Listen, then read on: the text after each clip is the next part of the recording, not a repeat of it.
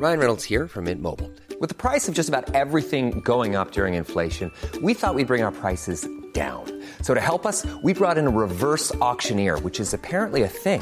Mint Mobile unlimited premium wireless. Ready to get 30, 30, bit to get 30, bit to get 20, 20, 20, bit to get 20, 20, bit to get 15, 15, 15, 15 just 15 bucks a month. So, Give it a try at mintmobile.com slash switch.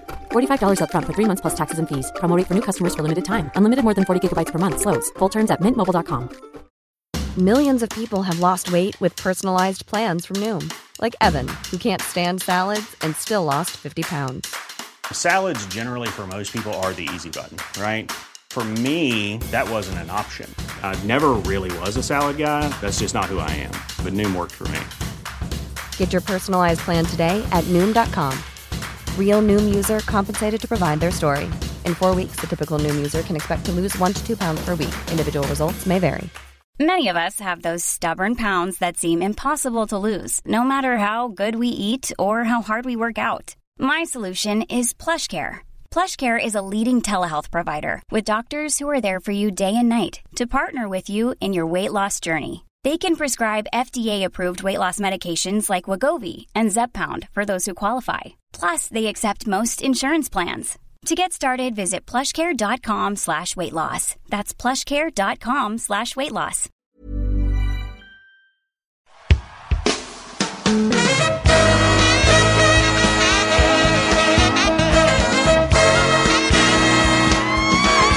It's the Roundball Rock Podcast, starring Dave Schilling, Randolph Keys, Jeff Grayer, Joey Devine, Fanis Dembo, Liddell Eccles, Sean Keane, Marlon Wiley! Patreons! Drake's best friend, Sean Woodley! And Duty Evie! Thanks, Aaron! Fabian! Thanks, Fabian! Musical guest, the Bahaman! And now the temporary host of Roundball Rock, Joey Devine! Hi, we're back. Two days late, but we are back. Uh, and you're listening to Roundball Rock. I am, of course, your temporary co-host, Joey Devine, and I'm here with the permanent co-host, Sean Keane. Sean, sup, fam? Hey, how's it going? I was uh, I was in Seattle this weekend, but like the Oklahoma City Thunder, I left. They deserve a team, baby. Now, did I see really anything in the city of Seattle, including my friends? Uh, not really. I was mostly on an island. I did not see Frasier's house. I did not run into Dave Matthews.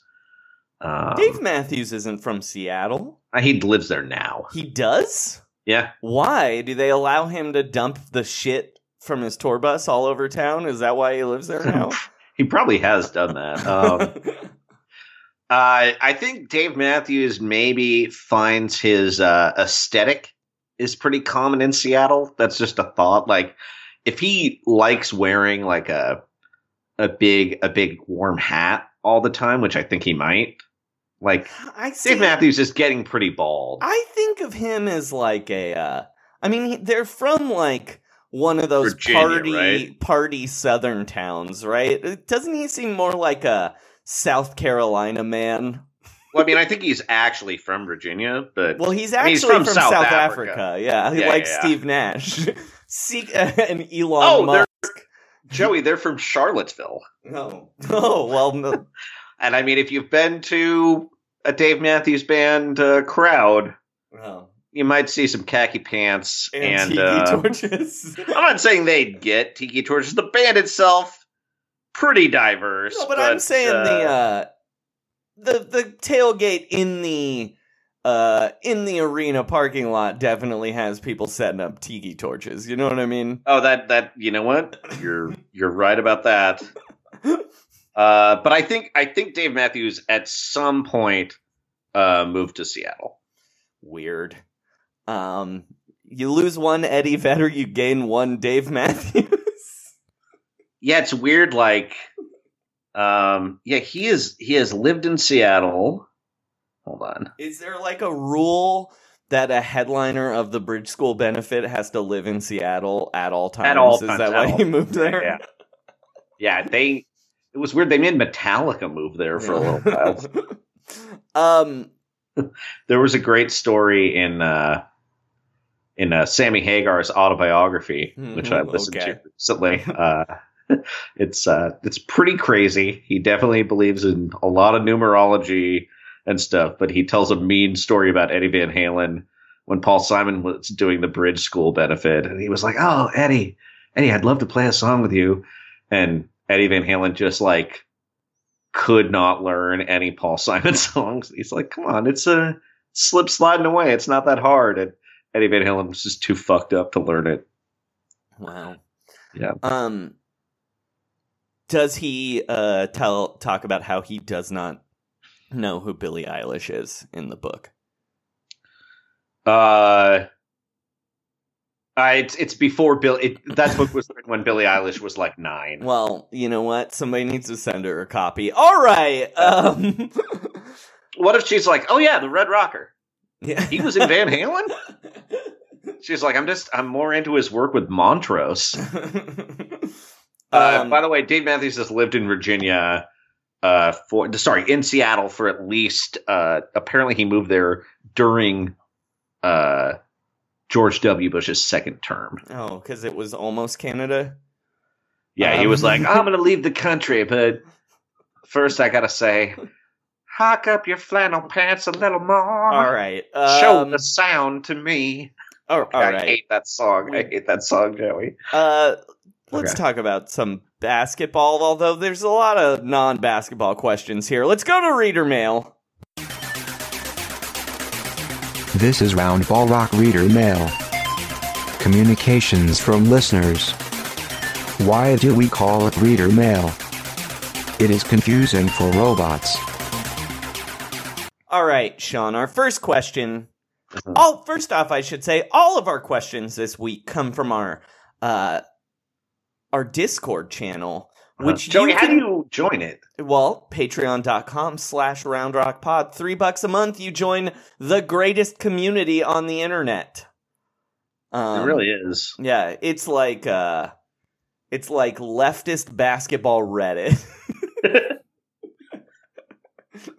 um our first question comes from El Half Narrow, who says Who are the Frank Black and Kim Deal of the NBA? And why do I feel like it's Chris Webber and Jalen Rose? We should Hmm. explain who Frank Black and Kim Deal are first. Yeah, yeah, they are they're from the Pixies, The band The, Seminole, Pixies, yes. the Uh, Seminole. Uh, they started in the mid '80s. Is that right? Yes. A Um, Boston band. Boston band, yeah, correct. Who's the who's the who's the other who's the other primary member? The, oh, what's his name? is- He's a magician. Jimmy? Is it Jimmy Santiago? Is that his yeah, name? yeah, and then there's the drummer who's a magician whose Oh name I can't remember. Did you know Um, the Detroit Lions started an amateur magician on Thanksgiving, Joey? I did not know that. yes, they did. Um, they did not win. I don't feel like it's Chris Webber and Jalen Rose. First off, um, Chris Webber and Jalen Rose, I think, are the uh, Kim Gordon and Thurston Moore of the NBA. Oh, like they're they're straight up divorced. Is that what Together you're saying? forever, divorced, and everyone picked a side, and it's Jalen Rose's. Which makes Jalen Rose Kim Gordon, of course. I mean, they still kind of work in the same field. The only know? reason Chris Webber can't be Thurston Moore is because he refuses to appear in documentaries, and Thurston Moore uh, is contractually obligated to be in any documentary. That's you true. just have to say his name three times in a mirror, and he'll appear talking about any band behind us while sitting in front of a stack of vinyl. Yeah, he will. He brings his own vinyl to those shoots too. you don't even need like a, a set decorator or anything. um, Cause Uh, but okay, so Frank Black and Kim Deal, I would say their relationship is like, um, Kim Deal was kind of marginalized by Frank Black for a long time, Yes. right? Was that would you say that's correct? And even when they were like reforming the Pixies, they were like all playing together without her. Right, but it's a Cold War, not a hot war, right? Wouldn't you describe it as that? Yeah, yeah. It's not like it's not like he's talking shit about Kim Deal. He just is not inviting her to things. Right. Um, but they made, but they had a lot of like good history together. Right. Um, let me think about what this. I'm trying to think of somebody who's kind of excluded from this thing. Um, and like I mean- kind of, she also kind of found her own team. Yeah, I think it might actually be Karl-Anthony Towns and Jimmy Butler. Well, like except they didn't Except, actually yeah. do anything good together. That's true. Well, they made the playoffs. Yeah, the, on the last day of the season. I just okay, what if it's Jimmy Butler and Joel Embiid? but that's an even shorter partnership. Yeah. I'm just trying to think of great and the and recent NBA divorces, you know, Uh huh. Right. because Right. like right. Dirk and Steve Nash, it's that's not it. No, no, Although no. But I was, it is similar in that um, Steve Nash went on to do things that fucking ruled, just like Kim Deal, away from Right. Frank Black. Well, yeah, she got her own team. Yeah. Um, but I'm gonna say it's like, hmm. oh, you know what I think who it is? I think it is. I think it's. I think Harden is Kim Deal, and Frank Oh. Black is Westbrook slash Durant. Yeah. I mean, that's that's not bad. Uh, yeah. I just I would like to make it one and one. That's the Yeah, only thing. I think you're I think you're right. Spiritually, you're correct. I mean, like, God, like partnerships like that. It's you know what it kind of reminds. Except it's like the reverse. Is hmm. I was thinking like Garnett and Marbury, but Marbury is almost like if if the Breeders had been like a weird art rock band Mhm. and then like went into like Bitcoin mining or something. like that's what the arc of Marbury's career is. You know what? You know who it might actually be? Who's that? It might be uh, Paul Pearson, Antoine Walker. Oh, wh- which one's? But but Antoine Walker leaves. Well, Right. I mean, just the fact that like they were so linked, Uh huh. and then one solo, one did better, in my opinion. You know what I mean? Eh. Well, and they also had like and a that solo was unsatisfying. yeah, yeah. And the solo who a- did better is not Frank Black, is what I'm saying. Well, they also had like an unsatisfying reunion briefly. yeah. Remember when Antoine Walker went back to the Celtics? Was like, wow, that I don't I don't know about that one. Right. Um, It's almost Dwyane Wade and LeBron James that way too, except there's not enough acrimony there. right, they're still buddies, and it's like, yeah, and and it's almost like if if if if Frank Black had had like a completely different like hip hop group beforehand. Right. I mean, it's there's not, it's not really a Shaq and Penny situation because I don't think they disliked each other either. Um, They kind of did. I think it was more like Shaq. Shaq kind of got like like the city turned on him. Right. And they, but, and he was like jealous of Penny a little bit because Yeah. Penny was so lovable. What about Steve Francis and Cuttino Mobley? You know what? That's not bad. but I feel like there's not enough. Neither of them did enough on their own to be one of them. You know what I mean? Yeah, it's like a little too late. Their breakup Yeah. came too late. Um, yeah, and like two people who kind of And started. you know what? Yeah. While we're talking about this, you know who Harden, uh, Westbrook, and Durant are actually? Uh, they're REM. oh, Uh, so like and uh, Harden is when the drummer leaves, and they keep going on, and everyone's like, "Yeah, this is pretty good, but not quite Uh, as good." and then and then Kevin Durant going to the Warriors is like Peter Buck wrecking that plane. Yeah.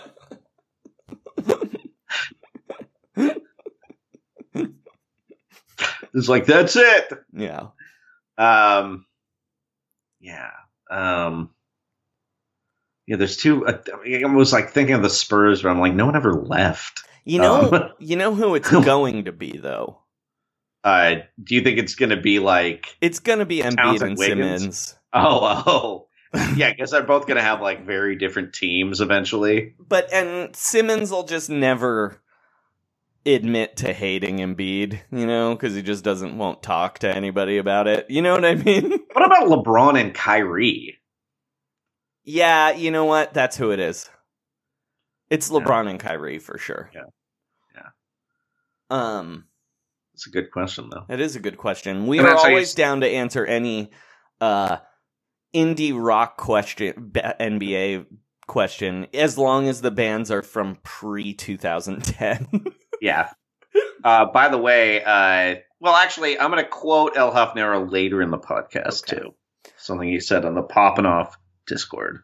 All right, let's get to the meat of this. Is this one's going to take us a while? I think. Yeah, you know what? I'm glad, honestly, that there's nothing going on in the NBA, so we have enough time to devote to this question. Imagine if there was a mid-season tournament going on right now. We wouldn't.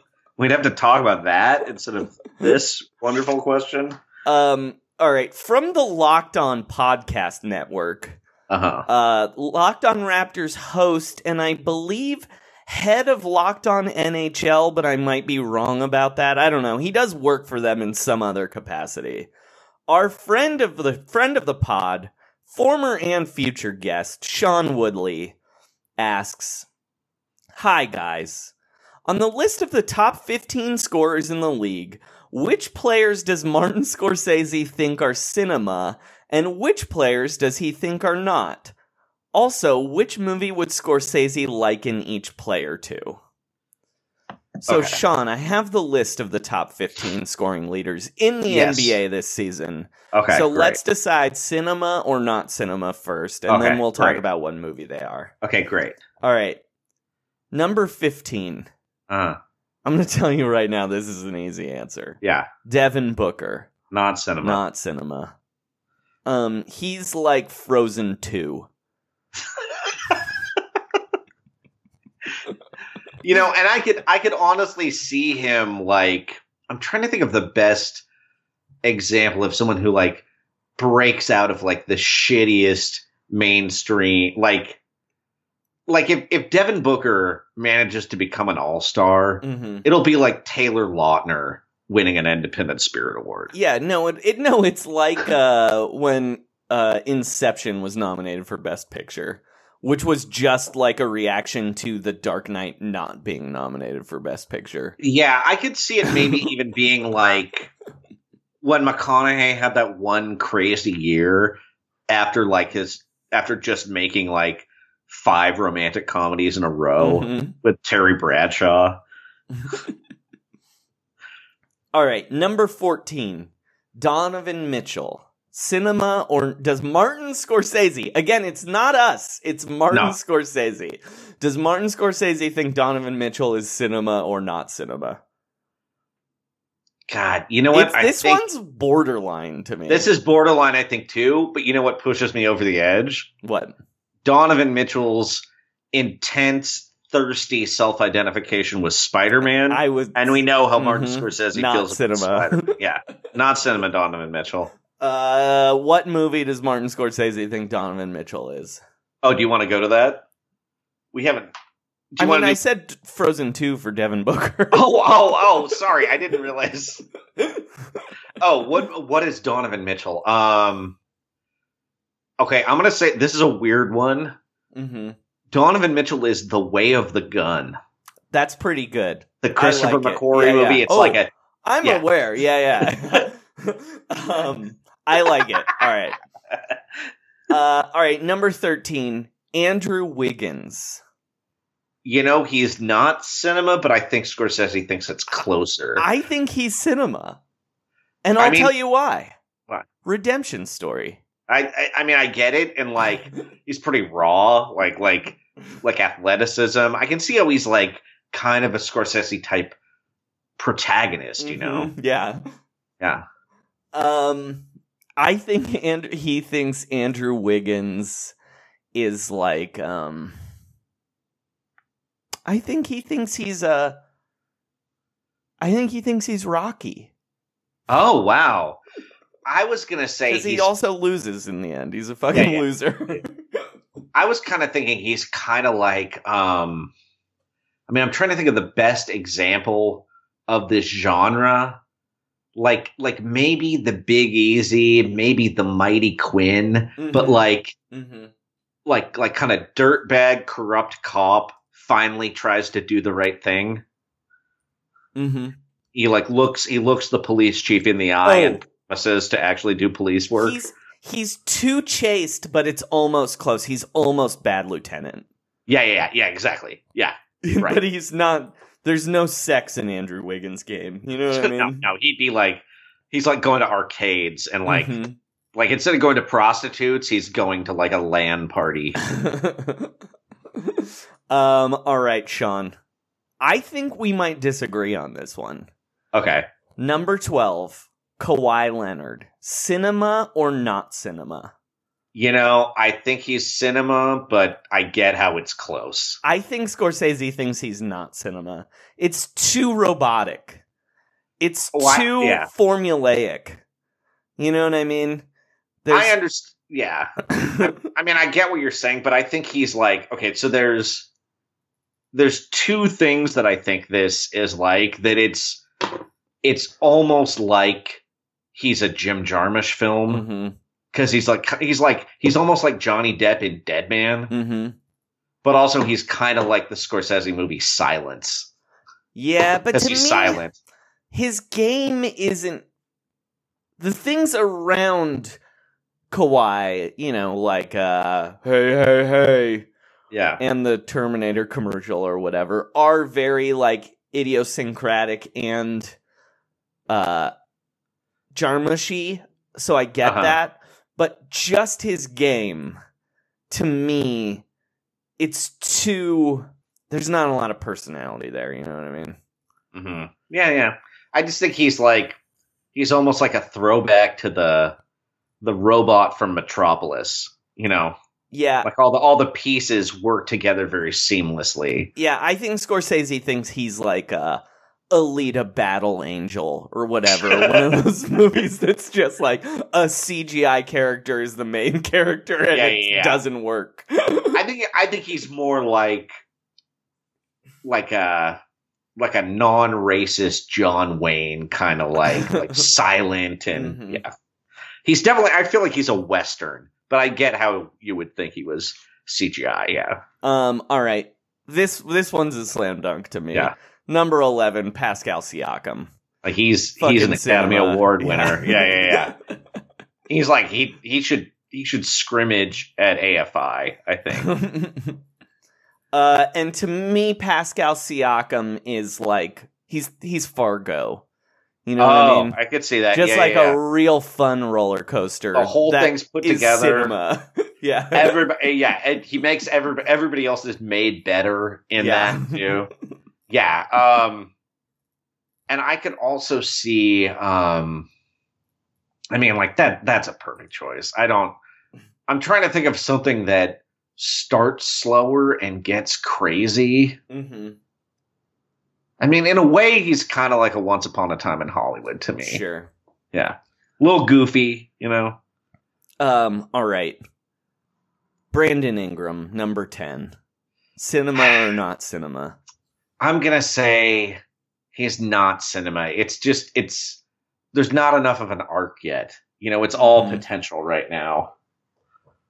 Yeah, I think you're right. Um. Although to me it's close Yeah, yeah, yeah. his I, I game get, is so weird. uh-huh. so and he was yeah. I think he's like. Hmm. I He's think like he's the like- Goonies. You I know what I mean? Where it's like, like- almost E yeah. I think he's like the brothers McMullen, where you're like, oh, this this has a lot of potential. What's Mhm. this? What's this guy gonna do later? And it's like he's gonna make the same movie but with Jennifer Aniston in it instead. And like people are really interested in working with him. And it's like, what, what's he what's he ultimately gonna do? It's like, eh, just produce a weird Showtime show, I guess. All right, number nine, Sean, hmm the king himself, LeBron James. I I think I think he's definitely cinema. I I wanted to, as a joke, uh huh. say not cinema, but he's he's definitely cinema. Yeah, But it's like just- brutalist cinema.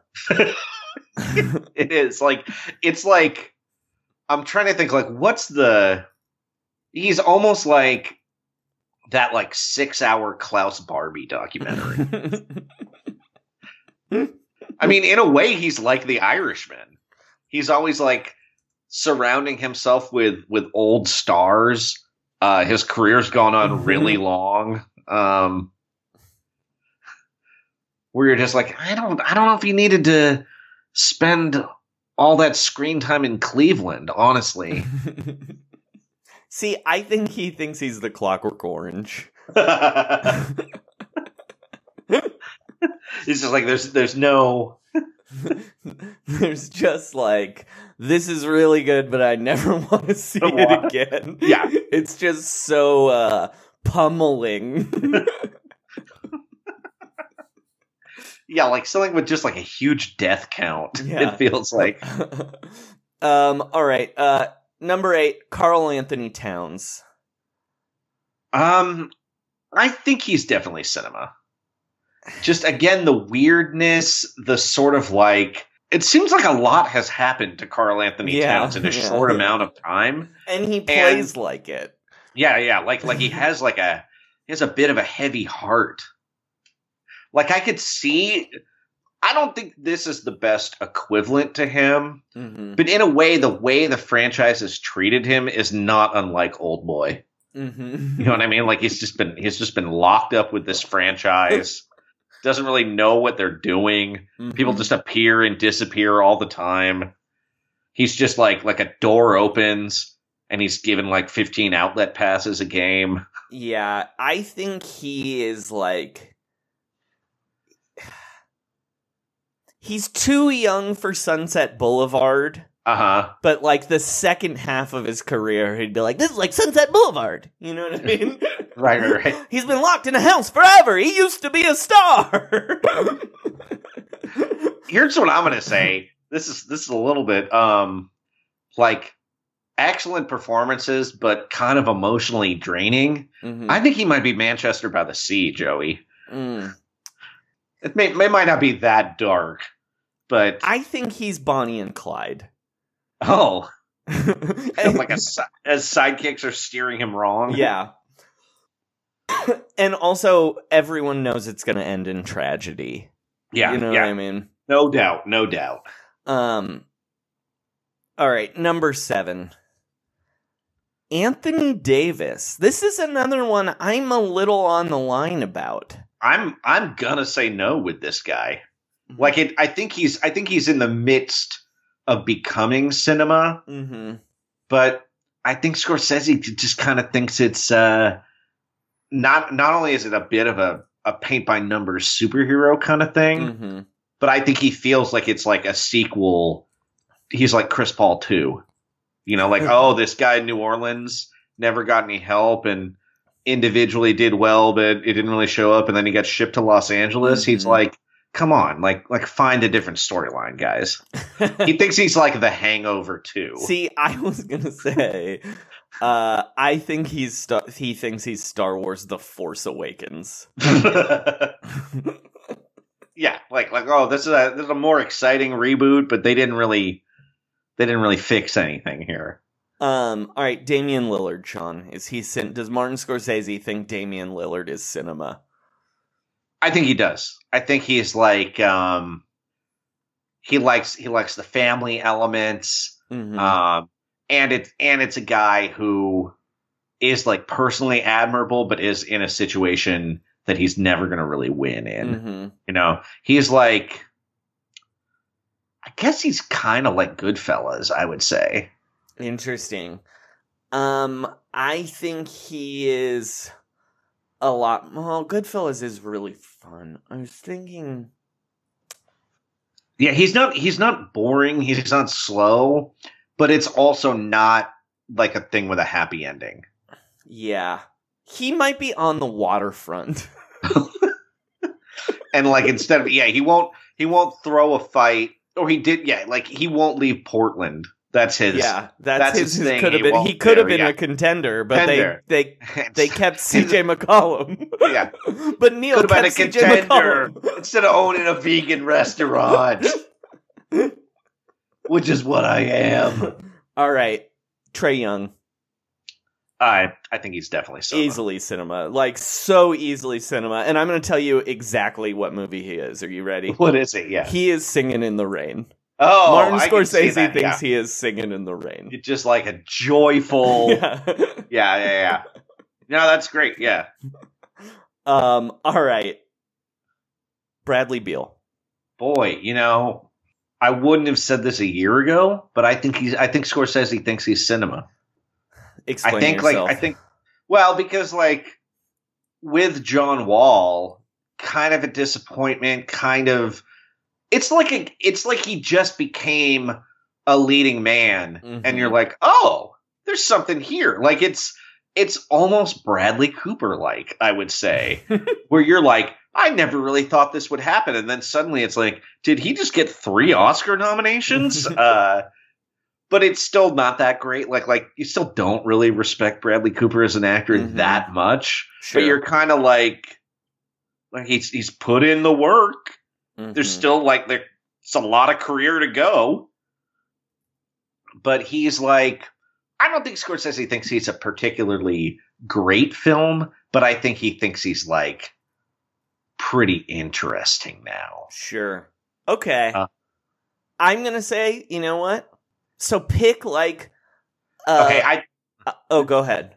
I have a thought about this, and I feel like one of the actors in it is correct, and maybe uh, the director. And now I'm I'm just remembering. You say yours, and I'll remember this stupid title. I can't remember. I can't. I think he thinks he's Forrest Gump if he thinks he's cinema, where it's Oh, like, eh, like a a good filmmaker made this. I get how it's film, but like, come on, it's a blockbuster. You know what I mean? yeah, I I think he's Foxcatcher Mm. because you've got like Channing Tatum is a little bit in that, like, oh, okay, but also it's like kind of not that great. Yeah.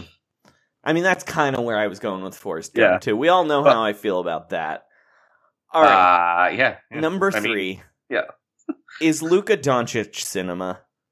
he is. I'm torn on this. I think I think he is just like if he weren't foreign, it would be different. But I think Scorsese just like has this this idea that he's like like I think he thinks he's like our American friend. Do you know that movie? Yeah. That that Wim Wenders movie with Mhm. Dennis Hopper? I think that's what it is where where it's almost like he would be on the fence if he were just like a regular American guy, but the fact that it's like European kind of pushes Scorsese into cinema. My thing is, uh, I want to get this out of the way. I love Luka Doncic. Don't get me wrong. I demand you write a song about him every week. That's true. Uh, I love him so much. Um, he's so exciting to watch, but when we're talking about cinema, I Uh-huh. do sort of feel like every time, every Luka Doncic highlight is basically the same, where it's him doing that either that hesitation and drive or a hesitation and step back. Do you know Mhm. what I'm saying? I get I get what you're Where saying. Where it's a little repetitive.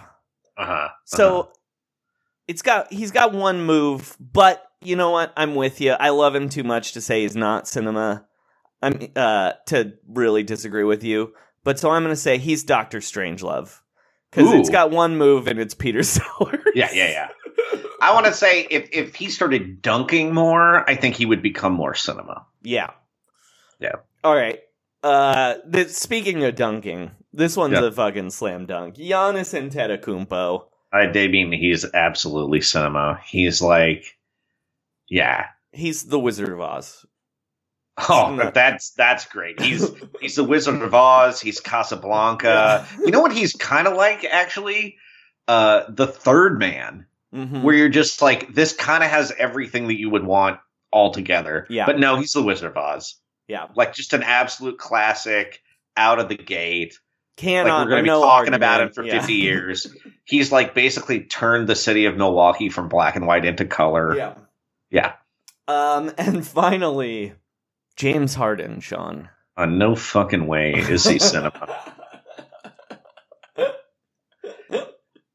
I mean, he's like, I don't think Martin Scorsese even thinks he's like a Marvel movie. he no, yeah, he's like uh just like a uh like an industrial film. Yeah. Or he's like Gus Van Sant's Psycho. You know what I mean? Just like, But see, Like, I think Martin Scorsese would say Gus Van Sant because of Gus Van Sant's standing. I Oh. think he would argue that Gus Van Sant's Psycho is cinema. hmm, yeah. But yeah, like, like, He'd be like, "Oh, the he's a great filmmaker, trying to, he's uh, experimenting." You know what I mean? Yeah. Have you ever seen that movie, Joey? Yeah. The only thing he added is Vince Vaughn masturbating. It's so weird. It's so weird he keeps that last scene. Uh, it is a completely inexplic- inexplicable thing. And he used his Goodwill Hunting cred to make a shot by shot remake of Psycho with Vince Vaughn and Anne Heche. Look, man, I love his, I love Gus Van Sant, and I can't defend it. no, I Um, mean, I even like I even like his school shooting movie. Yeah, that movie rules. Elephant, it's so good. Yeah, it's really good. Um, uh, Uh, th- but, his yeah. Kurt Cobain death movie, I love. Most people do not like that movie. I didn't hate it. Yeah. I found it very watchable. Yeah, it's like, but you're right. It's like an industrial movie. It's like, it almost feels like, he thinks Like- it's binge watching Friends. uh You know what I mean? Just lower, just the dregs. It's was gonna- watching. It's binge watching episodes of The American Office on a phone in the subway. I was going to say video game cutscenes where it's like, oh, there's nothing you can do. Um, I'm just going to watch this again, and it's just like exploiting it, and, and because his game is like exploiting a glitch in a video game. Well, that's what and I was with like a say, PR though. department, yeah. I think though, of all of these guys, Uh-huh. James Harden is the one that Martin Scorsese would most like to make a movie about I because he loves grifters. Yeah, right. And he is the ultimate NBA grifter. Yes, he's the greatest grifter in sports history, possibly. I mean, I'm He's sure like there's some spitballer in the 30s or whatever, but like, Yeah, I mean, like of the modern era. Yeah, I mean, there was like Hal Chase and uh yeah, like Gaylord Perry was like a notable cheater to the point where he would like pretend to cheat yeah. And throw a normal pitch. But yeah, I Yeah. could see. I want to see Scorsese's James Harden movie. Actually, I mean, it's Uh, yeah, like like because I kind of wish Scorsese had made the Catch Me If You Can Mhm. story instead of Spielberg. So it was like a little less wholesome and a little more like you're pretending to be so you Hanks, can I'll tell you that with- much. Yeah, yeah, that definitely would not have. Yeah, imagine Harvey Keitel in the Hanks role instead. It still would have starred DiCaprio. yeah, weirdly, it's still. I don't know why. I don't. I still. I like a lot of the movies. Still, don't totally understand the partnership. I mean, it makes it didn't make sense, and even though he's good in all of them, it is. still didn't make sense until Wolf of Wall Street, and then I was like, oh, this is what he's been trying to get to. Yeah, right, right, right. and yeah, he's like he's certainly fine in The Departed, but also it's like I don't know. It's weird. He's he saw the gross in DiCaprio before we all did. You know what I mean? Right. He was like, Like I. "This adult man's dating a seventeen-year-old. He's disgusting. I love him. Put him in all my movies." Yeah, this is this is weird. Oh, the, the pussy, the pussy posse. Oh. That's, that's incredible. He's, he's vaping 24 hours a day while also talking. well, I don't know. I don't know why I'm doing Bill Simmons. Yeah, yeah. he, You gotta he- do Marty. He's he's vape. He's vaping. he's I like, I like 24 hours a day, but also like he won't ta- stop talking about global warming. It's like maybe the water vapor's not helping there, Leo.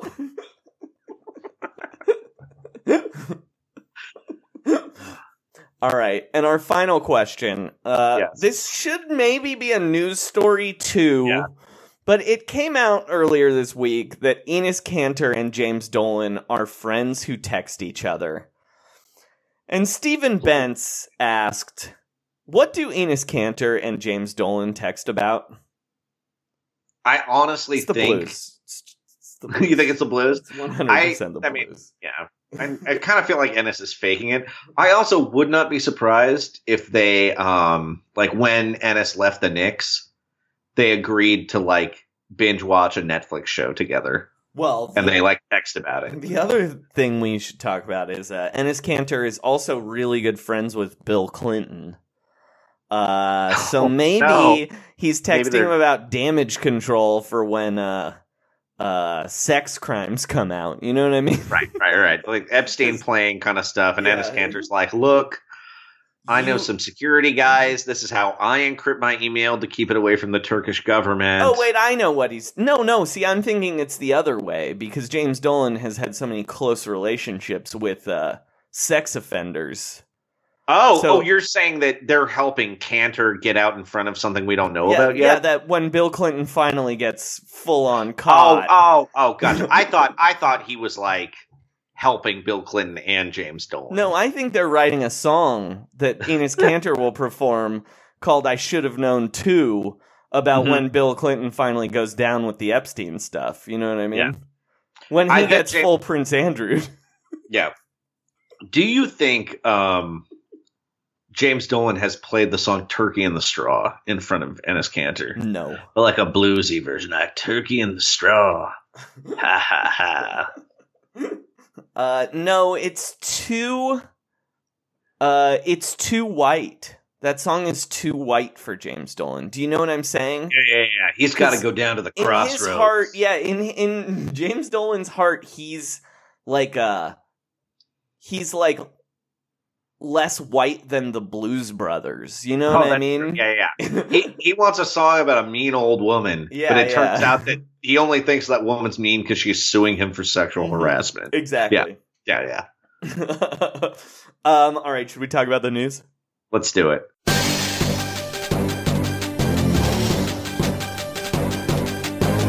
This is Round Ball Rock News.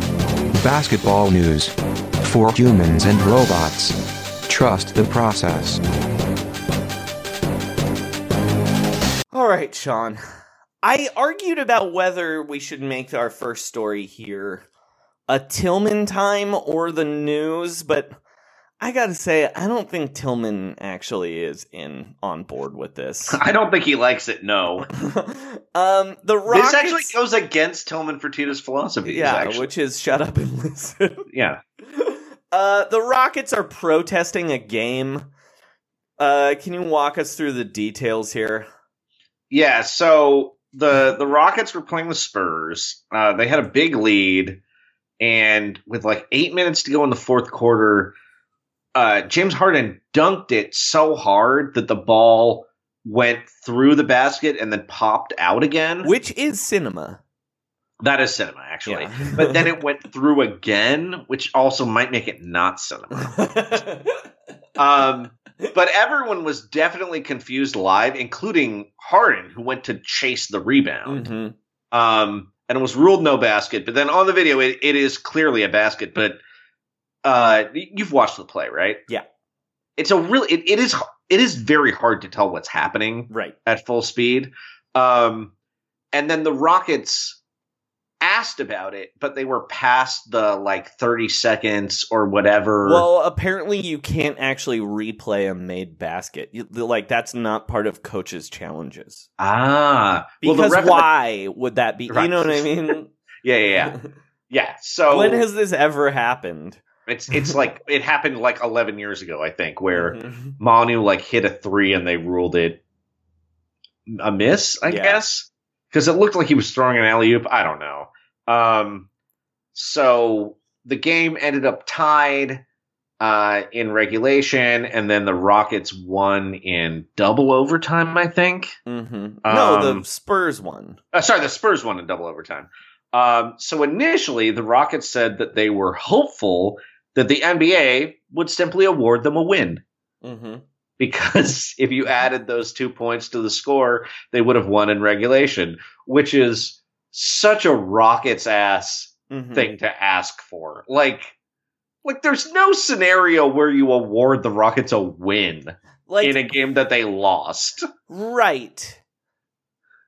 We're going to talk about another fan base later Yeah. who would love if that's happened to them because it's their favorite thing to do, but even they wouldn't complain. Well, They, wouldn't wouldn't have- expect the win. They just, for a year, they'd be like, they took that game away from us. They hate us. It's the bias. The Yeah. refs hate us. Um, so the other thing is that the Rockets want them to replay the final seven minutes and 50 seconds of the game, Mhm. which I think logistically would happen just whenever those two teams were playing. Right. Uh, I don't remember if this was a road game or a home game. I don't care. Um, but I think they would play it after the other game. Well, didn't this happen once? It did. Um, Um, and I think it was. It was me- when there was a fire in Mexico City, right? Didn't the Spurs have to play like two quarters of a game or something? I can't remember exactly what happened, but Uh, or they just played Uh, a double header or something. Well, they've also there's also been games where they like replayed the final five seconds. I think Um, I'll find it. Let keep talking, and I'll find this. Um, here's what I think needs to happen here. Gregg Popovich, um, is starting to show his ass a little bit, and we can't let Nate Duncan be right. Uh, and there's only one way he can save both face and the Spurs season. Uh huh. And all he needs to do is call the league office right now and just forfeit the game. Just say, I give it to the Rockets. I'm not replaying this game. Fuck you. You want the win so bad, take it. Because Gregg Popovich, as we all know, is the king of the regular season doesn't matter, you dorks. Yeah. Uh, I don't play my stars during national TV games. I'm not going to play anyone during this seven minute game. We are Yeah. forfeiting. Forfeiting. Take Aw. the win, nerds. You fucking babies. That would be great. Um, so there was a they had to do a replay in 1982, but the most recent one was in um 2008. yeah, yeah. This is the This- one I was thinking of. this just trash Miami Heat team was playing the Hawks, and uh, with 52 seconds to go, the official scorer incorrectly ruled that uh, Shaq fouled out. hmm Uh, the Hawks ended up winning uh, by six in overtime, and what they did was um, they had it. They just played with the Hawks leading 114 to 111 with 20 with 52 seconds left, and Shaq was allowed to be on the floor, Mhm. and uh, no nobody scored, and the Hawks won. Hilarious. That's amazing. Zero zero. Oh my god. And did they play it before a game? Yeah, yeah, it was it was right before the game. They played those 52 seconds and then just played a regular game after that. Did they also lose that game? Uh, let me find out. It would out. be so funny if to lose two games in one to lose night. two games. Yeah, yeah, yeah. like if you were a fan at that game, like oh, I saw them lose twice. oh. And uh it's it's amazing that um the the game that they had to replay was the last game of Alonzo Mourning's career. Mm-hmm. So did he play? because he no because he because he had blown out his knee in December Oh. and never played again. Uh, and then uh, I wasn't see. sure if it was a knee thing or a kidney t- thing that time. You know what I mean? He could have Yeah. played 52 seconds if it was the kidney thing. Right, right, right. Uh, yeah, he would just would have yelled at someone for making fun of his kidney. Um, and Pat Riley apparently just filed the protest as like a psychological thing. Like he didn't really think he'd win, but he's like, "Eh, we're like seven and eighteen. I thought this would kickstart the team." And then they uh, went eight and uh, forty Mhm. And traded Shaquille of the way. O'Neal for Sean Traded Marion. Shaquille O'Neal, and you know because of that they got Michael Beasley. Yeah, and then because of that, they got uh LeBron James. All right. Um, uh, oh, and, and the other game that happened was also a Pat Riley game. It was and and a Spurs game. The the refs messed up a call in a double lane violation. Um. Oh, oh, right. And so Shaq, even though they were replaying the game because Shaq fouled out, he was already off the team when they played it again. So it's like oh, that's hilarious. it doesn't matter. And so, um, and also officially, Shawn Marion, because all the stats just reverted to December, Shawn Marion, um, actually played for two game for two teams on the same night. That's amazing. Yeah. Um. All right. Uh. Sean, let's talk about the Rockets, though. Or I guess let's talk about the game first because we didn't really bring that up. Oh yeah, Uh, yeah, This is a game the Rockets blew a twenty-two point lead. they did. Yeah, Um. Harden went 24 20 uh, for of 24 from the line, but he also missed 16 three-pointers. that's an NBA record. Um, here's my question. Uh, is this game? Oh, first off, I want to say, um, Forrest, I know you listen Yeah, at Do Nots on Twitter. Um, I'm sorry we're talking about this. yeah, Um, we love you so much, and we're very apologetic that this is what your team is like. and honestly, I I like historically like tend to root for the Houston Rockets. Yeah. like like like the McGrady teams, the Barkley teams, the Akeem teams. and Daryl Morey, I know you're listening. Still Uh-huh. go on round ball. Yeah, come on, dude. We'll talk. We just want to talk We about just musical want to talk about musical Is that so hard? I want. I have so many questions about analytics and Mandy Patinkin. You have no Uh-huh. idea, Daryl. um. All right. Um. But is this game why the ratings are down? I mean, kind of. The, like every year, James Harden becomes less watchable, and people who are still supporting James Harden get more vehement about like, no, he's great. He's great. He's tricking the refs. He's- He's found an inefficiency. But like a guy who's scoring the majority of his points just by getting to the line. It like makes the games longer. It's boring. You get annoyed. Like He The shoots worst way thing- more free throws than Shaq, uh-huh. and they were fouling Shaq on purpose. Yeah, and and people were complaining about that when it was happening. And it's just like you're kind of not really playing basketball at that point. I know it's in the rules, but it's yeah, it reminds me of uh baseball hit by pitch phenomenon Ray, Ron Hunt Mm-hmm. who just leaned into pitches all the time. It's like, yeah, it's within the rules, but it's terrible. And you just resent the guy all the time and you hate watching the game. I have a different theory why uh, ratings are down, though. Oh yeah, what is it? Uh, I actually think uh, it's because of all the player movement now. Oh, that people aren't as loyal to a franchise now? Like normal basketball fans just don't even know who's on what team anymore. Yeah, I mean, it does kind of feel like the NFL where where if I'm just watching like a random team on a Sunday, I just have no idea who like the safety. But you do know who the be. quarterback is. I know, and that the is- that is basketball is, five quarterbacks. That's Right, the yeah, problem. yeah, yeah. um, but yeah, like like I mean, look, this is part of the reason why I feel like uh, the Morris twins should have to be on one team. Um, that will clear things up. Especially, you can't have one Morris twin go to a previous Morris twins team too. Did like- you see why Marcus is hurt? No. Uh, so Marcus Morris is hurt because let me get the wording exactly right. Sorry to go off topic. It's just the Rockets bum me out. Yeah, yeah. and also, um, I just want to get the wording of this correct. Uh huh. Uh, so Marcus Morris is injured currently. He missed a game because uh, he was sleeping. And here's the here's the tweet from at Dan Feldman NBA. Marcus Morris missed Knicks games because his quote Huge for a one year old, unquote, son jumped on him to wake him. Oh my god. well, you know, I've I that that happened to a member of the San Francisco Giants, uh, Jeremy Affeldt, who also once injured himself uh, Cutting separating frozen yeah. hamburger patties. Yeah.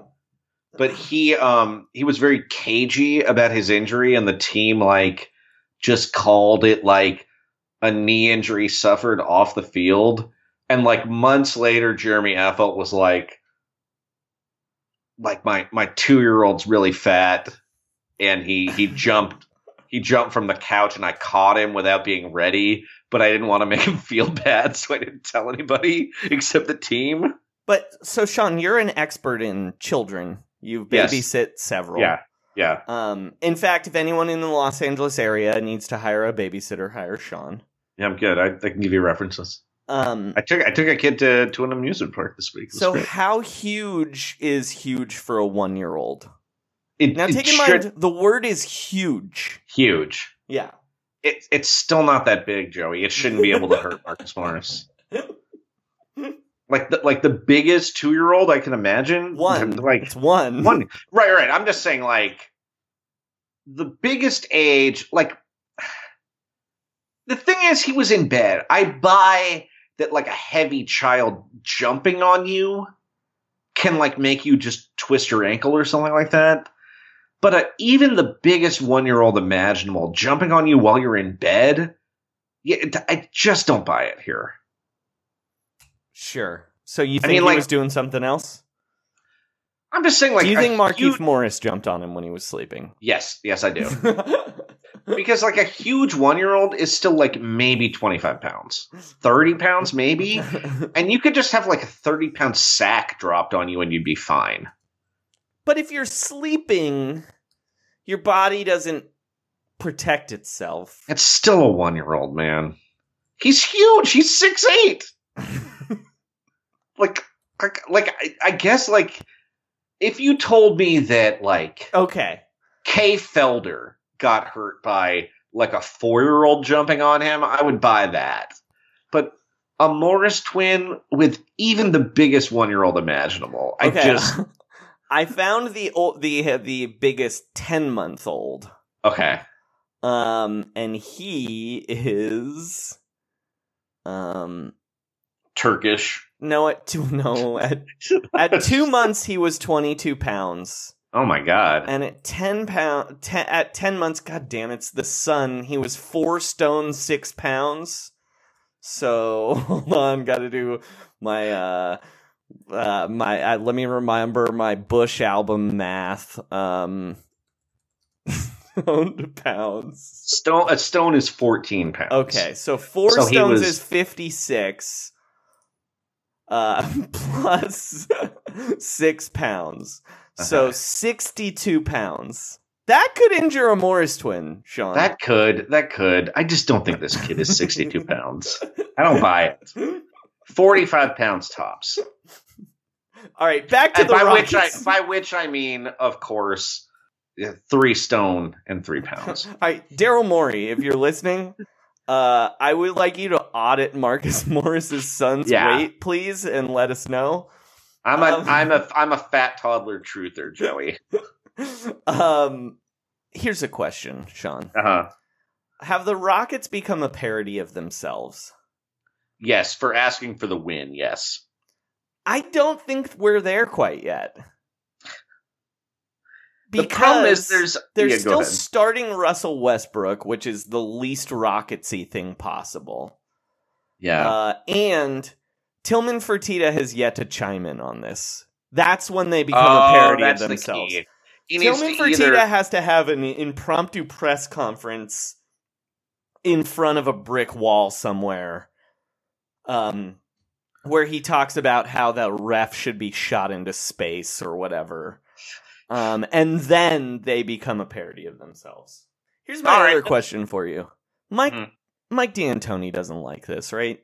No, he doesn't. He doesn't because he's been burned so much by protests with the league Yeah. that like he just doesn't think something good is going to come out of it. He's he's waiting for the other unnecessary suspension to drop. Also, he's a chill Bernie bro. Don't forget, he doesn't want Oh, that's this. true.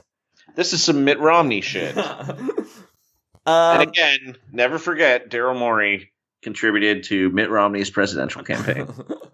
All right, and finally, Sean, what will their next? Pro- what will the Rockets' next protest be? okay, I think they're gonna like throw it back to the movie Hoosiers, Mm-hmm. and it's gonna be Daryl Morey demanding a measurement to make sure that the length of the court and the height of the basket are the same as their gym in Houston. Like he misunderstood that scene Mm-hmm. and he didn't realize that he was just telling those guys not to get intimidated in a big arena. And he's like, no, Coach Norman Dale, he was he thought there was some chicanery. He wanted to be able to play the game under protest if the basket was only nine feet, 11 and three quarters inches. Um, I think, I think their next protest is just straight up going to be they're gonna they're gonna demand robot refs. I, I, yep, I can see that. They'll talk to Vivek about it yeah. too. Oh, did did you hear that Vivek story this week, Joey? I did not. Uh, we're really getting off track, but yeah, Vivek Ranadive, the owner of the Sacramento Kings. Go Uh-huh. ahead, Sean. he uh he came very close to this before finally being overruled. He wanted to install um a hoop next to the entrance to the lo- I don't know if it was supposed to be in the outside of the locker room or outside the tunnel to the locker room Mm-hmm. uh with the idea that players uh could practice their free throw shooting there during games. So like a guy would I get that's subbed out of the cool. game. But like guys don't really leave the bench Mhm. during games. Right. And also I don't know if it's really that helpful because unless you're James Harden, how often do you really go into the free throw line? It's fair point. It's and so they went as far as to install the hoop, and then the guys on the team are like, the uh, team officials were finally like, it would be really weird if the coach tried to sub someone in, and they were shooting free throws in the Mhm. locker room, Right. and and I think they were like, we're kind of embarrassed by this, but they got far enough that a hoop was actually installed. And Is then it take- still there? Oh, they took it down. No, no, no, they That's took it down. bummer. Yeah, yeah, I wish it was there. Um. All right, Carmelo Anthony, Sean. We Uh-huh. haven't really talked about him that much on the show No, we really have. we've had some breaks. Yeah. Um. But he won Player of the Week. I loved it so it's much. so tight. Look, Like, look. Did James Harden score 60 points in three quarters and Carmelo Anthony scored 67 in a week? Yeah. Yes. Uh, does it matter? not not one no. bit. Does It's like- does anyone ever not- remember a Player of the Week award? No, The only one I remember is when, and I think it was a Player of the Month award, is when all five Hawks won it. I don't know if that was of a week or of a month, but there was a point when all five Hawks won it. yeah. Wait, wait. They won in a single week, or they all won in a season, different weeks. No, in a single week, they awarded Player of the Week to the Hawks starting five, but it might have been Player of the Month. It was the Korver, Millsap, Horford, Oh, you know that uh Teague yeah. one. I don't. I it might have been a Player of the Month, but either mean, way, dude, these awards don't like fucking a matter. trophy. Like, I think they do though. Actually, I think you do get a little trophy because I Really? I remember thought you- when Monta Ellis won one. oh, I They thought give it would them- be like, like a a- certificate. Or No, something. it's like a little glass oh. thing. What a Um, weird. Anyway, it's it's just a PR award. Like I don't think people realize that that it's just like something that the NBA releases each week because it'll make people it'll make a hundred nerds tweet about it at Mhm. once. Um, I mean more than hundred nerds. I'm sorry, I'm selling it short. Um, but it's incredible that people are outraged about it. This. I mean, I was gonna say, do you think James Harden really cares about the Player of the Week award? And then I just realized, of course he does. It's James Harden, like he's playing for the Rockets. Uh, Do you think Luka Doncic cares? Because he sh- will also. He probably would have won it. Actually, I don't think he cares about he that. He did no. win Player of the Month two days later. So I mean, Player of the Month is a little different. I get because it just feels like it, but in like a single week, isn't it possible your team might only be scheduled for like one game? Yeah. So like, uh, I just loved how mad people got, and we're just throwing figures like this is a disgrace. When it's like the whole award could have been called the Welcome Back Mellow Award. Mhm. Like, yeah. look, I did not believe that he was going to help the Blazers at all, but it. I'm certainly rooting for him. I just didn't think it would happen. Right. It would. rules. It, yeah, like like you wanted him to come back and suck, so you could. Like, like it angers you if he does well. No, it rules. So you could like, bet against him on your betting. yeah, betting what you wanna website. And if if it crushes you, you got to just you can tweet about it incessantly. forever. Just Um, oh, he sucks. It's terrible. He's never been good. this Hall of Famer is trash. um, it's super tight. I look, look, Joey. We have been talking about how the Blazers should add Mello for, at least a year and a half. Yeah, it's great. Um, I and then, uh, okay. So the Warriors, our beloved Golden State Warriors, were flexed from two national TV games this month. Yeah. How Uh, dare they, they're not playing on twelve thirteen or twelve eighteen anymore. Um, God. America needs to see Willie Cauley Stein. And you know what I gotta sense. say? Uh-huh. Good. Keep Yeah. doing it. Because you know what? I want to watch this team in a dark room by myself. Because you know what? Uh, they're bad at basketball. Uh huh. But I've really been enjoying this season. I am j- been enjoying this season of Warriors basketball more than the last two seasons. Wow. I will say I'm not I'm not there with you, Joey, I feel at home. It Yeah, just well, feels this is what Warriors basketball is, not on national TV. Being excited about a second round pick while your first round pick is having the worst season of a rookie it can ever have. Yeah. Well, All I of your overpaid players are hurt. One of them might not even be good. uh-huh. Well, I mean, here's the thing. I think with I found it a little bit tough when they just didn't have anyone playing mm-hmm. because it's like, all right, I I'm watching a G League game right But now. like, watching like Eric Paschall. well, I am watching Eric Paschall. I love that, but like the bench comes in and it's like, oh god, it's Marquese Chriss and like like I like individual players, but like you just can't be like that overwhelmed. But now that like Draymond's playing a few minutes, all that had to happen was D'Angelo Russell had to come back, and then I'm like, ah, Monta lives. You know what I mean? Like like like he's taking crazy shots. A lot of them are going in. He's not guarding They're anyone. all like 20 footers, too. Uh-huh. They're not three pointers. I mean, but he kind of he's kind of rules. Like it was like those Monta Ellis games where you're like he scored 40. I don't know if he really helped the team actually. but here it's like I want him to be shooting more. Like like there's no reason D'Angelo Russell shouldn't be taking like 30 shots See, a game. I am weirdly right back in Warriors bad mode where I'm mad every time Eric Paschall isn't the one shooting. well, I feel like I'm I- like I mean, running ISO for him every single time. God, Let him like learn. Let him learn, baby. It's like watching Reggie Williams light it up for them. uh, but the thing that the thing that's great about them not being on national TV is that understandably the guys the announcers get bored. The Warriors announcers do not get bored because Bob Fitzgerald, after five years of championship basketball, Finally gets to yell oh, about just- how if they hadn't lost a quarter by 25 points, they'd be winning the game right now. giving them like arbitrary things like this six and a half minute stretch, they're outscoring him by seven, and like he's mad that like an undrafted rookie isn't getting a call Yeah. from the refs.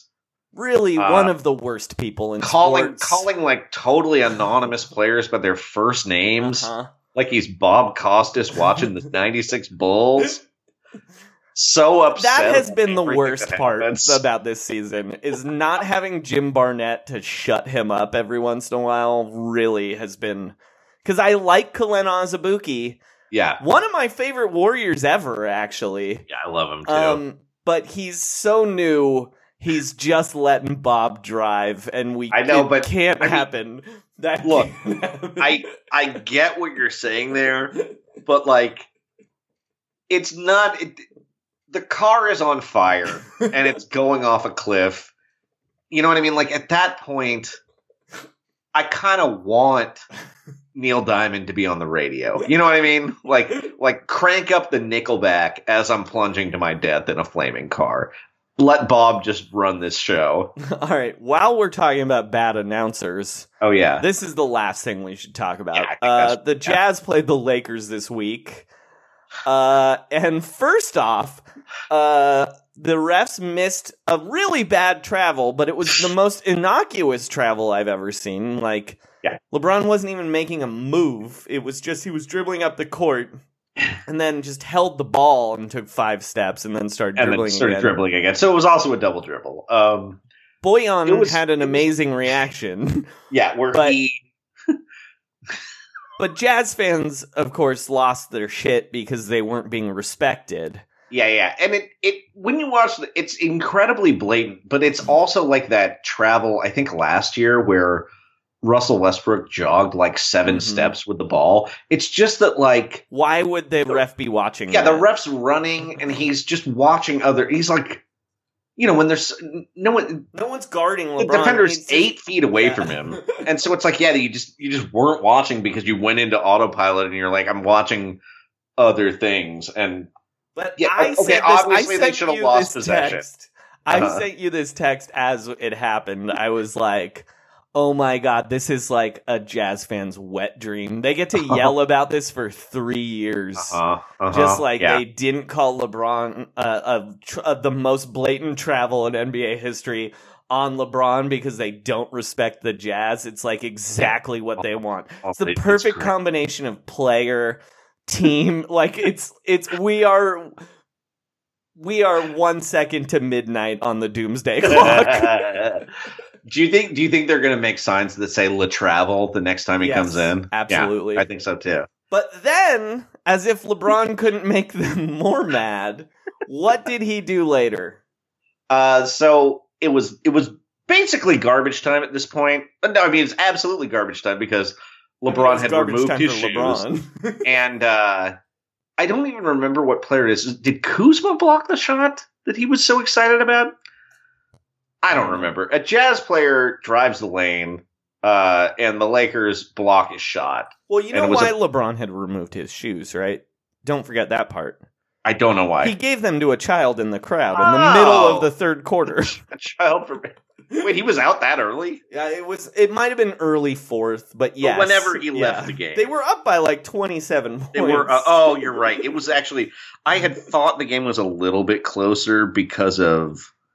Because oh no, it was not. they, yeah, they won by 25, and they were up by 16 at halftime. Yeah.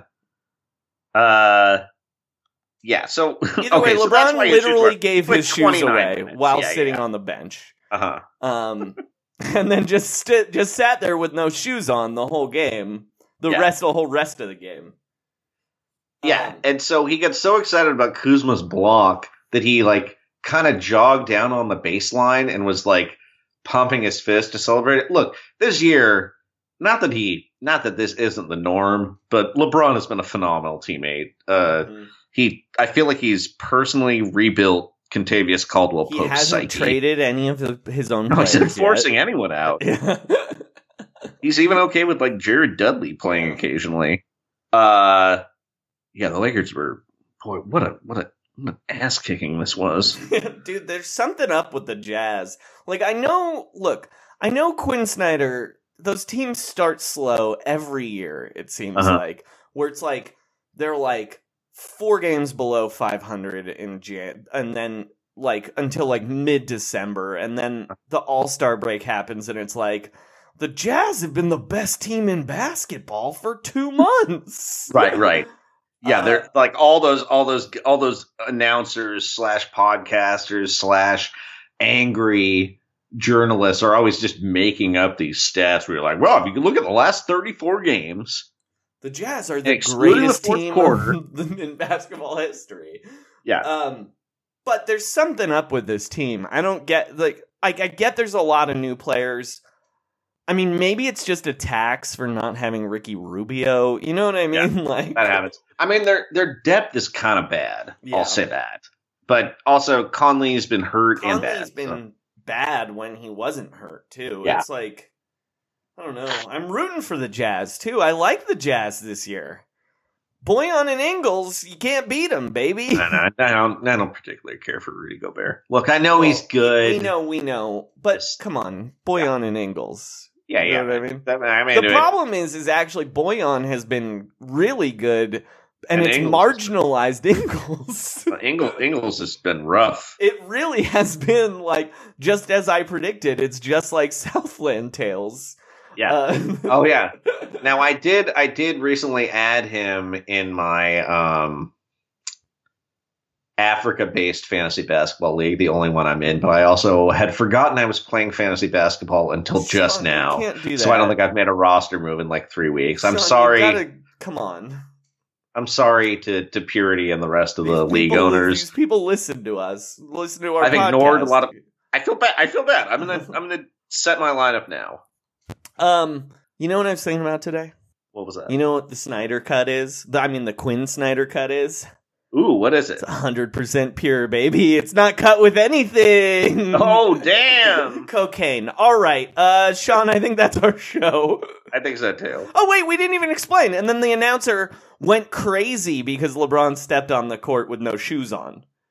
Oh yeah, he lost. We didn't even get that far. Sorry. Sorry. Yeah, yeah, yeah.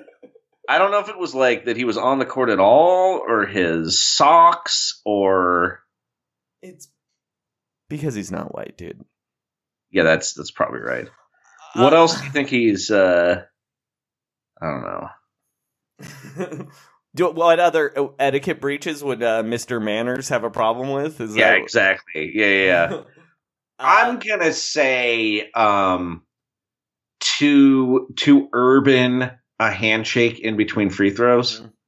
Uh, like someone's gonna someone's not gonna slap hands, but they're gonna do like a fancier thing, and he's gonna be like, "No room for that. We're not on the playground." I don't think he likes it when Draymond Green makes eye contact with the refs. Yeah, that's probably that's a bad one. um. All right, that's our show. We've gone on Yeah. too long. Uh, We have. Sean, what would you like to plug? Um, New Year's Eve shows in San Francisco at Cobb's the 29th through the 30th. I'm basically doing shows in San Francisco the week after Christmas all over town. Um, and then, you know, you can read my NBA stuff on Yardbarker, where I, uh, I've never gotten more angry responses than when I said I thought the Clippers could beat the Lakers in the playoffs this year. Uh, someone went to my personal Instagram to post a very, very poorly spelled rant. Wow, who are you, Corbin profile. Smith, NFL? I know. and then I, I looked up his profile and, uh, he apparently writes screenplays. I don't, I don't believe it. Um, all right. Uh, as for me, you can always follow me on Twitter at Frankie Muniz, where today was my birthday, so please buy something from my store, Outrageous Olive Oil and Vinegar. uh, but on December 4th, I tweeted, Today is one of those days, you know? I do know, I think. Yeah, I do too. I know what he's saying, right? I think he was selling a lot of olive oil. Um, Sean, did you write a song? You know, Joey, I did, Oh, and good. um, this one is um, it's a parody of a really great song from last year. Like we've talked about how we don't follow modern music, but Mhm. um, this is actually a parody of a song done by The Ringer. Um, Is it called Hallelujah. Hallelujah? Yeah, okay, it's not- great. yeah, that's the song, and uh, this song is called uh, "Baby Yoda." Yeah, all right, great. I The can't wait to hear The Baby. Yoda song you're gonna hear this week. Look, we're just trying to go viral. We saw, look, are we shameless copycats? Sure. But we just want to go viral. We and if want anyone knows Lin Lin-Manuel Manuel Miranda, Miranda to tweet at how about how great we are, about how great your singing voice is. Mhm. Yeah. Um, all right, well, that's playing right now. Uh, please, while you're listening to it, close your eyes and uh, imagine those two Watchmen having sex because, Uh-huh. as everyone knows, in the Snyder Cut, of the Watchmen, they have sex to Hallelujah.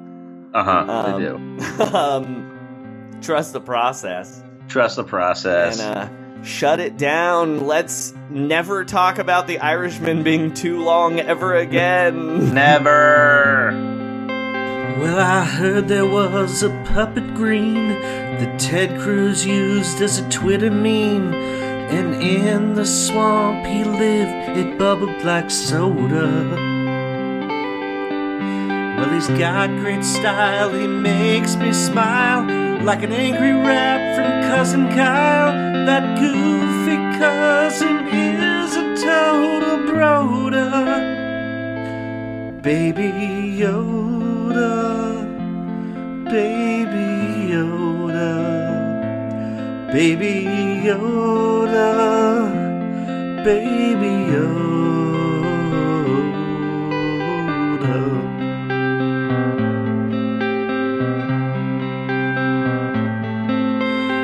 Thought Favreau would use CGI. Werner Herzog loved the little guy. His cuteness made the internet explode.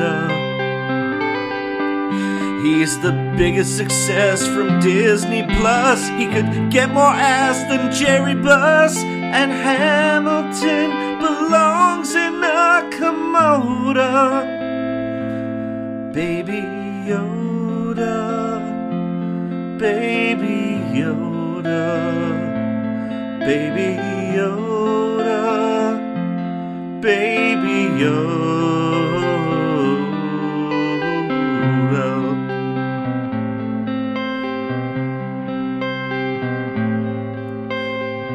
Baby, I've seen Star Wars before, and I don't care about Mandalore. This stupid series has a million codas. And I know David Chang's your favorite cook, but a podcast series is not a book. I heard five episodes, and now I won't download her. Baby Yoda.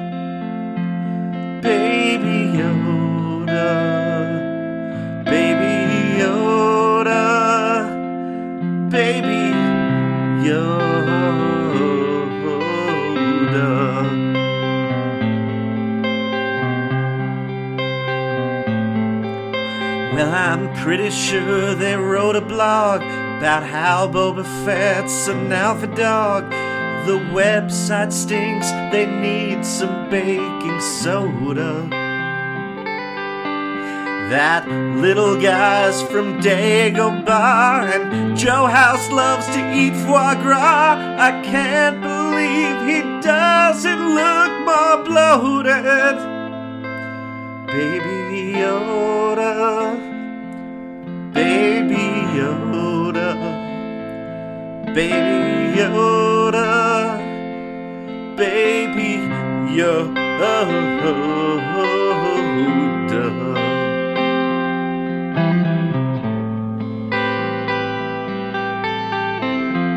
You know, we started making these songs almost exactly one year ago, totally convinced that they were going to go viral.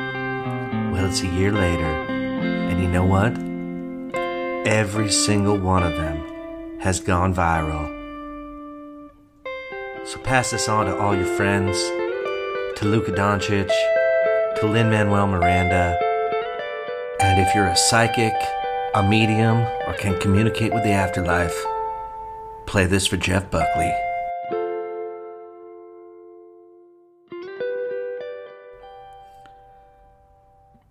Baby, I've never seen the show. I only have HBO Go.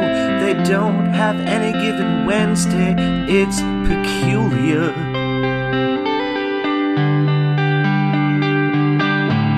Not that you have to stick to sports, but grown ups arguing about Hogwarts is why I get bummed out by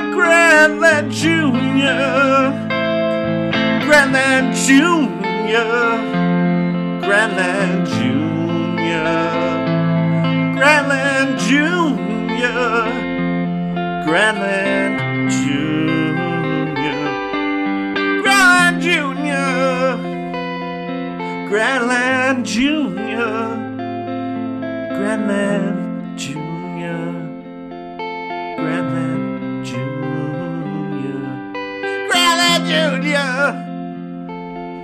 Grantland Junior. Grantland Junior.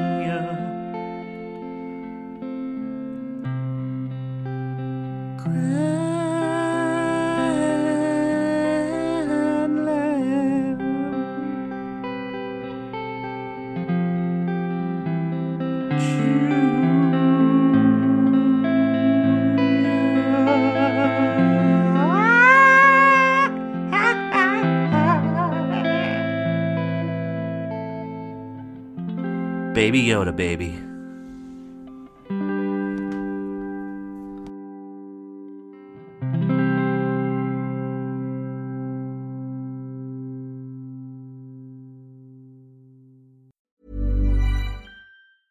Hi, I'm Daniel, founder of Pretty Litter. Did you know cats tend to hide symptoms of sickness and pain? I learned this the hard way after losing my cat, Gingy. So I created Pretty Litter, a health monitoring litter that helps detect early signs of illness by changing colors, saving you money and potentially your cat's life. Pretty Litter is veterinarian developed, and it's the easiest way to keep tabs on your fur baby's health right at home. Go to prettylitter.com and use code ACAST for 20% off your first order and a free cat toy. Terms and conditions apply. See site for details. Planning for your next trip?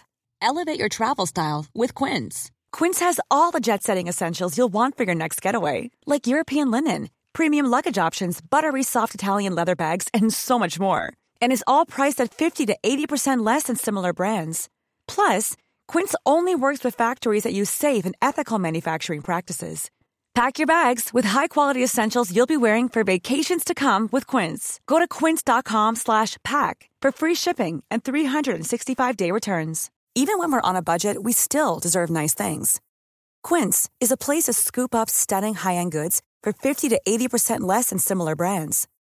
They have buttery soft cashmere sweaters starting at $50, luxurious Italian leather bags, and so much more. Plus, Quince only works with factories that use safe, ethical, and responsible manufacturing. Get the high-end goods you'll love without the high price tag with Quince. Go to quince.com/style for free shipping and 365-day returns.